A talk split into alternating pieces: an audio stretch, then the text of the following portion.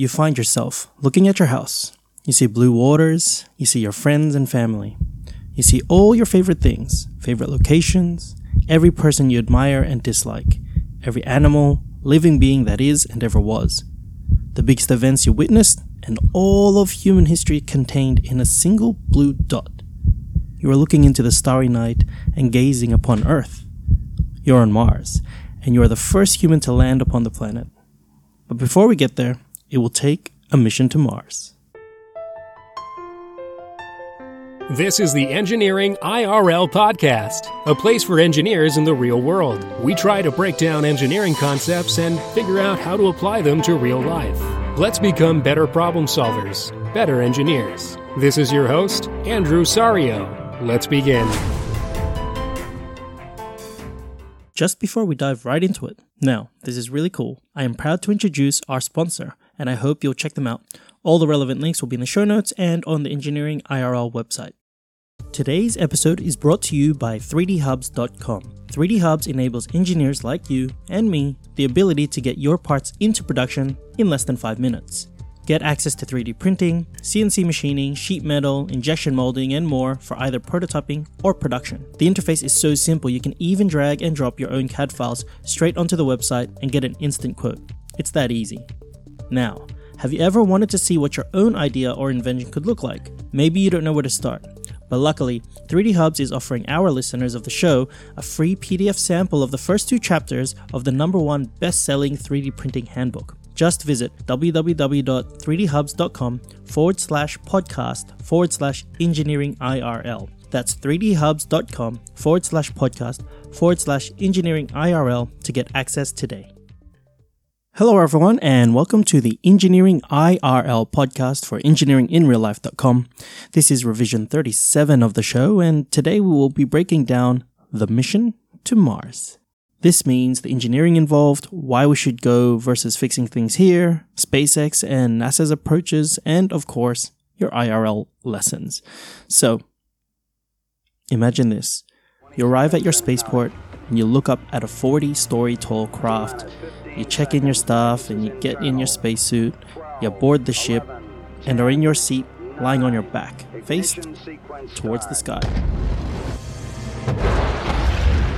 A literal explosion underneath goes off. Millions of horsepower going off like thousands of the most powerful cars combined as the entire craft shakes and rattles. You have to push your lungs forward through the drag of the atmosphere. Crushed into your chair, you're like a leaf in a hurricane. The reason is 1 half rho v squared s. 16 times the speed of sound. As you accelerate harder and harder, the light blue Florida sky starts to get darker and darker, and then suddenly black. And the engine shut off, and you're weightless. Wow. That was NASA astronaut Chris Hadfield describing the experience in his masterclass. And what's crazy about that is this might be the same experience for billionaire Yusaku Maezawa as he makes his way to the moon on SpaceX's reusable rockets. Uh, he'll be aboard the first manned mission of their Starship, which will be the same that goes to Mars. He basically signed up for it. Elon Musk's already like announced it, um, and he's going to be uh, the first Regardless of his money, though, uh, flying economy, business, first class, you can't escape that experience. This is due in part uh, to the calculations behind achieving escape velocity and the rocket equation. So consider the force of gravity keeps you grounded. You would need a certain amount of force to counteract that and then escape Earth's gravity. It turns out that this is a whole bunch, and you need enough thrust to achieve around 11.2 kilometers per second. And how do you get that thrust? Well, you have to burn some fuel. That explosion we mentioned earlier, yeah, that. Uh, and you have to do that for some time to firstly achieve that speed and then maintain it. Now, they consider as you burn fuel, the weight of the rocket itself is reducing as well. So then you need to work out how much fuel you need to get to space for the weight that you're actually bringing up. If you want to send a human, then that costs more fuel because that's more weight. And if you want to bring luggage, well, it increases again. This is the basic purpose of the rocket equation to determine if you can get to space. Anyways, this just gets you to space, right? This doesn't solve the whole picture at all. It's like the first voyages, um, as our ancestors have always done, going out to sail to other countries. But all you figured out is the calculation for buoyancy needed to float and bring people and luggage. If you've only got that equation, I mean, you haven't figured out exactly where you're going yet, what you're going to bring, what is needed to survive the voyage itself, what to bring to survive in the new location versus what you're just going to build there what to eat and drink, how to go back, how will a settlement be established, what you'll drink and eat there. And for Mars, I mean, there's still problems to solve, but we can do it. It's not rocket science. Well, except for that it is, and it goes beyond that. Speaking of rocket science, let me just clarify real quick that in the early days of NASA, they primarily had uh, rocket engineers and scientists. And the category used to refer to this collection of people and what they were actually working on for NASA was rocket science, hence the term. There is no actual like rocket science. Oh, fun fact. So do you know uh, Jack Black? Yeah, Nacho Libre, School of Rock, best song in the world, Jumanji, comedic actor and musician Jack Black, that one both of his parents were actually aerospace engineers. Anyway, so the question might be now, well, how have we gone so far with the missions to Mars? We already have the rover, don't we? Well, a quick bit of history. There's been at the time of this recording about 44 missions to Mars total, with only about 30% or so being successful. So less than like 15 missions. In other words, if you kept these odds and just added humans to those, the first two missions would basically be suicide missions. So engineers need to work hard to have the systems in place and design appropriately to make this as safe as possible. We'll approach the technical engineering aspects in two major steps, okay?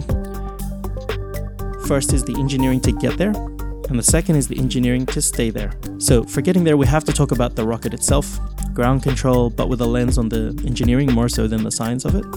So, let's start with the systems on board and the systems of ground control. As the Mars mission is ultimately establishing a city on the red planet, the ground control has to change from being simply a launch complex to a spaceport that can handle different kinds of spacecraft and rockets and, you know, have them go at a rate that's more than ever before. It's not about a singular launch, it's about multiple. Like uh, the NASA's SLS for the Artemis 1 program. I'll touch on the Artemis 1 program a little later, but the ground systems in mission control is used for monitoring and control of the spacecraft. The job is to sample the telemetry stream, so that means monitoring to make sure things are going well, then collecting data and uh, doing navigation calcs, and then sending commands back to the ship. Yes, this is the same for manned and unmanned missions. You can imagine as uh, from what they show in the movies, there is numerous seats, screens, and controls with newer launches like what you can see on the SpaceX live streams of their launches. The mission control has like modern computer systems and many screens as well as large TV wall. It's essentially the same kind of stuff, just with newer tech. All of those scientists, operators, engineers you see in those rooms are there for supporting the mission itself from the perspective of power, propulsion, uh, attitude control system, which takes care of the orientation of the spacecraft. They would have custom made applications, alarm screens, diagnostic information, and more. Uh, this would include the controllers as well as computers, and all tied together with their communications network. There's also all the engineering around the technology and processes to get the rockets to the launch pad, the safety systems to be sure to have like safe shutdown sequences in case of a failure, a deluge system, and communication systems. Huh. Who would have thought that there was this much going on at ground control? I mean, it kind of makes sense given that for safety reasons, you want everybody at a safe distance away who's working on it. But most people look at the tech that goes into the rocket. And I get it. I mean, how can you not focus on the rocket? Uh, a couple years back, I was at a Falcon 9 launch in uh, Cape Canaveral. And even at a distance of we're about like six kilometers away, you could feel the energy from the launch. It felt like the whole area was shaking. It was sick to say the least, but it was certainly a tick off my bucket list. And uh, speaking of the rocket, there are several limitations that must go into the design. It must be aerodynamic and light, of course, for maximum efficiency. And if you remember at the beginning of the episode, we touched on the rocket equation. Every bit of mass increases the cost of the mission due to the extra fuel. You want as much of the weight as possible to go to the payload. You know, important stuff. But it also must be strong enough to handle the stresses and strain of a rocket launch itself and to safely hold all the propellant. Shielding for radiation must be considered, how oxygen is provided, and pressur- pressurization of the cabin. You must design for space, zero gravity. I mean, everything in there will float, even the water you drink. Uh, the onboard systems must give a pilot all the tools needed to navigate and fly when in atmosphere, and then all the tools they need to navigate and fly through space.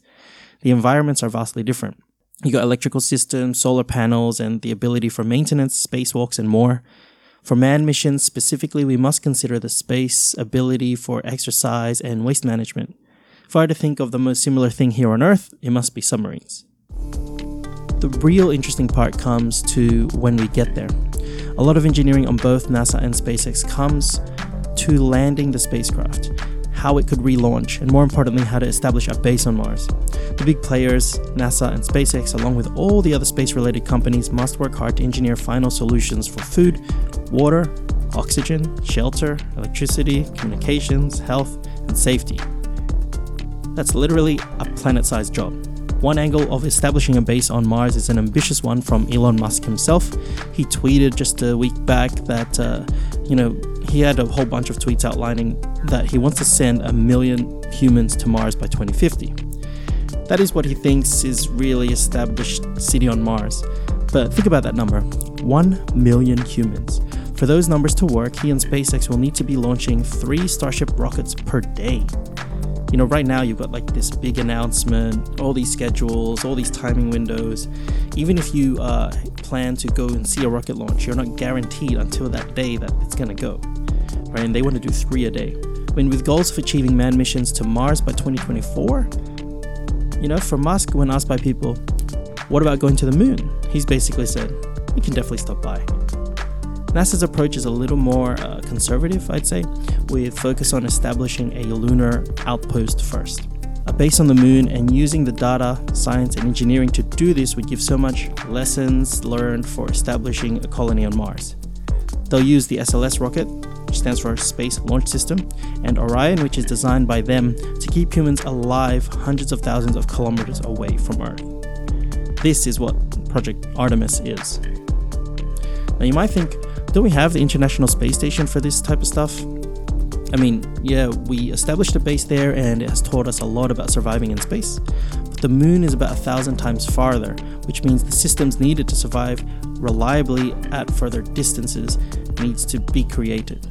For them, the plan is 2030, as opposed to Musk's 2024, and this year's 2020 Mars rover would support the human mission.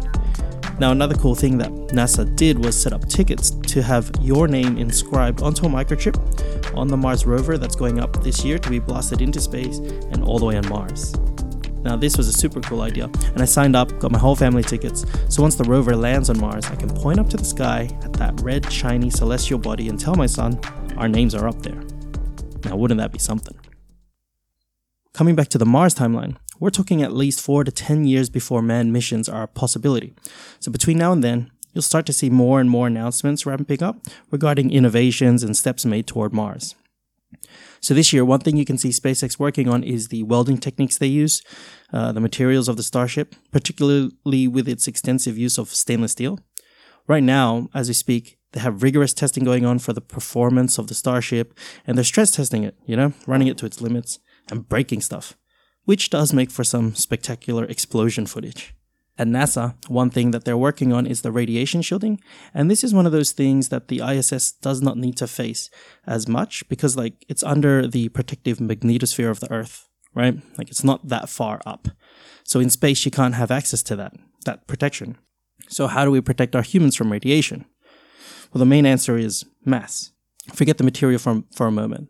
Like, even if something is metal, if it's thin, it doesn't provide much protection. Whereas a block of concrete, for example, would be good. But again, as we said earlier, we can't be wasting that mass carrying shielding because of the limitations on the weight of the objects relative to the size and the cost of the ship. Conspiracy theorists will use this as evidence that it is not even possible for humans to travel into space for longer periods of time because they can't even survive it. But in reality, for us engineers, it's just another problem to solve. I mean, it's true that humans can't survive underwater, right? Because of the drowning and all. Yet we have submarines with real humans living on them for extended periods of time. Okay, that's not the best example, but the point is, it's about looking at it from an engineering lens and finding solutions. Some solutions will only be possible as technology develops, but here's two parts of the equation that NASA is working on to address this.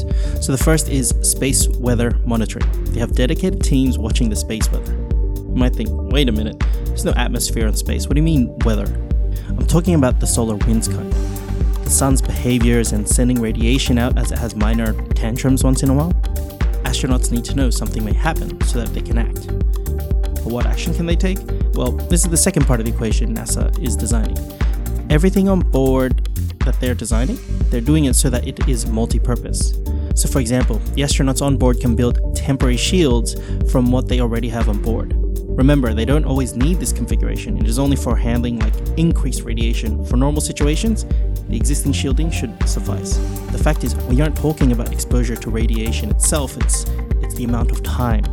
Anyways, when they get to the moon or Mars, the idea is to use the lunar or Martian surface materials, like the soil, and put them on top of the structures or habitats that they build to provide the shielding, rather than taking this material on the voyage. Again, you can't have empty mass. JPL, which is Jet Propulsion Labs, they're working on creating oxygen on Mars. The idea is to make oxygen from Mars's atmosphere. They say it's a unit called a solid oxide electrolysis unit, which is basically a fuel cell in reverse. Okay, you can look that one up. I mean, we won't have time to break that one down in this episode. I know, I know. Look, at this point, you can see there is still a lot to consider and design solutions to be tested and finalized. This one episode will not cover all the engineering and is only scratching the surface. There's still so much to do. But then the question becomes why should we go there? And shouldn't we fix things here on Earth first before we ruin another planet? The reason humans should go to Mars is because we're human. I mean, we are an exploring species. It's what's made us the dominant species on this planet. If we only lived in one little plot of land on Earth, we never went anywhere, I would say let's explore. I need a good reason to cross this ocean. Well, because we haven't done it before. How's that for a good reason? We might learn something tomorrow that we don't know today. That was Peter Diamandis, chairman and CEO of X Prize Foundation, and Neil deGrasse Tyson, director at Hayden Planetarium, and probably the most famous physicist today. Uh, that video has a bunch of prominent people in it um, that are talking about, you know, why we should go to Mars. But really, to summarize it, we are humans. It's in our genes to explore. It's a challenge. It's an opportunity to un- to unite us and to learn the possibility of finding life. Super inspiring, right? For Elon Musk, aside from it being inspiring, he talks about the preservation of the species. I mean, we need to develop the technology that enables us to become a multi planet species to increase the odds of survival in the future. Now, there is other technology that can accelerate this that is not being developed for Mars specifically. Artificial intelligence. Should AI and the use of bots be used to set up a base first? I mean, it's definitely another angle, and it is safer than sending humans, right? So, who said intelligence in space has to be biological humans? We could send 3D printing equipment and build remotely as we safely make designs on Earth, send them to Mars for print, and then have AI bots install them. It's certainly a good option and is the way of the future even here on this planet. You know, as engineers, you should be compelled to at least have an understanding of designing something like in your head and making use of 3D printing technologies. Try build or design something yourself and print it. If you don't have a printer, no problems. Just go to a 3D printing service, such as our sponsor 3D Hubs. Imagine this scenario. There's a tool that you need to get you out of a tricky situation. You're literally in the middle of nowhere in space or on Mars. Someone on Earth designs something to help, and they email you a new spanner like tool that you print Boom, you wirelessly sent a tool across space, and it's already possible. NASA has held competitions already where they get kids to design tools, and the winner gets their one sent to space for printing by the scientists on board the International Space Station. Talk about inspiring the next generation of young engineers. Now, it wouldn't be this show without some IRL lessons. The first thing is, you can't only find your rocket equation if you want to become interplanetary. That's to say, you can't just decide you need to save $12,000 and calculate you need to save $1,000 a month. That's the equation. Now, how are you going to save it? How are you going to survive the next 12 months not using that money? Well, you need a budget. When you get to the 12,000, then what will you do with it? What are the roadblocks, limitations? A goal or a principle can be a good guide or first step, but you need a real plan for there to be any execution. Next is, it takes a team to achieve something great. In this case, it will take humanity to achieve the greatest feats of known consciousness. I was talking on the DMs to current NASA astronaut Johnny Kim, who's previously a Harvard trained doctor and before that, a US Navy lieutenant, a Navy SEAL. What a resume, right? You might consider him as an example of success. I asked him about his success, and he said that he couldn't have made it where he was on his own, and that he had a lot of support and help from teachers, mentors, friends, and family. Let that sink in for a moment. Mars in our lifetime. Our kids could be the generation that existed only knowing we've already been to Mars. A second giant leap for man, a gianter leap for mankind. All right, whoever lands there first can work on the catchphrase, right? But who knows? In your lifetime, you using future social media, you could literally be chatting to a Martian or virtually meeting one. Your family could be a Martian and you visit for Christmas and be amused by their Martian accent. Their star signs are all messed up since there will be an Earth sign, you know, Earth retrograde. And they realize as they're leaving, you know, as they leave to visit Earth for the first time, looking back at Mars, this pale red dot, that we are all one on the same boat in the sea that is the universe. With that being said, thanks for listening to this episode. Remember to please subscribe and share the podcast. It helps us out tremendously and allows me to make more episodes. Shoutouts to our sponsor, 3dhubs.com, and you can find all related links and information in the show notes for this episode or on our website. Uh, any requests or questions, just email or DM us on any of our socials. And we're going to be running a giveaway on Instagram, so make sure you follow us at Engineering in Real Life one word so you don't miss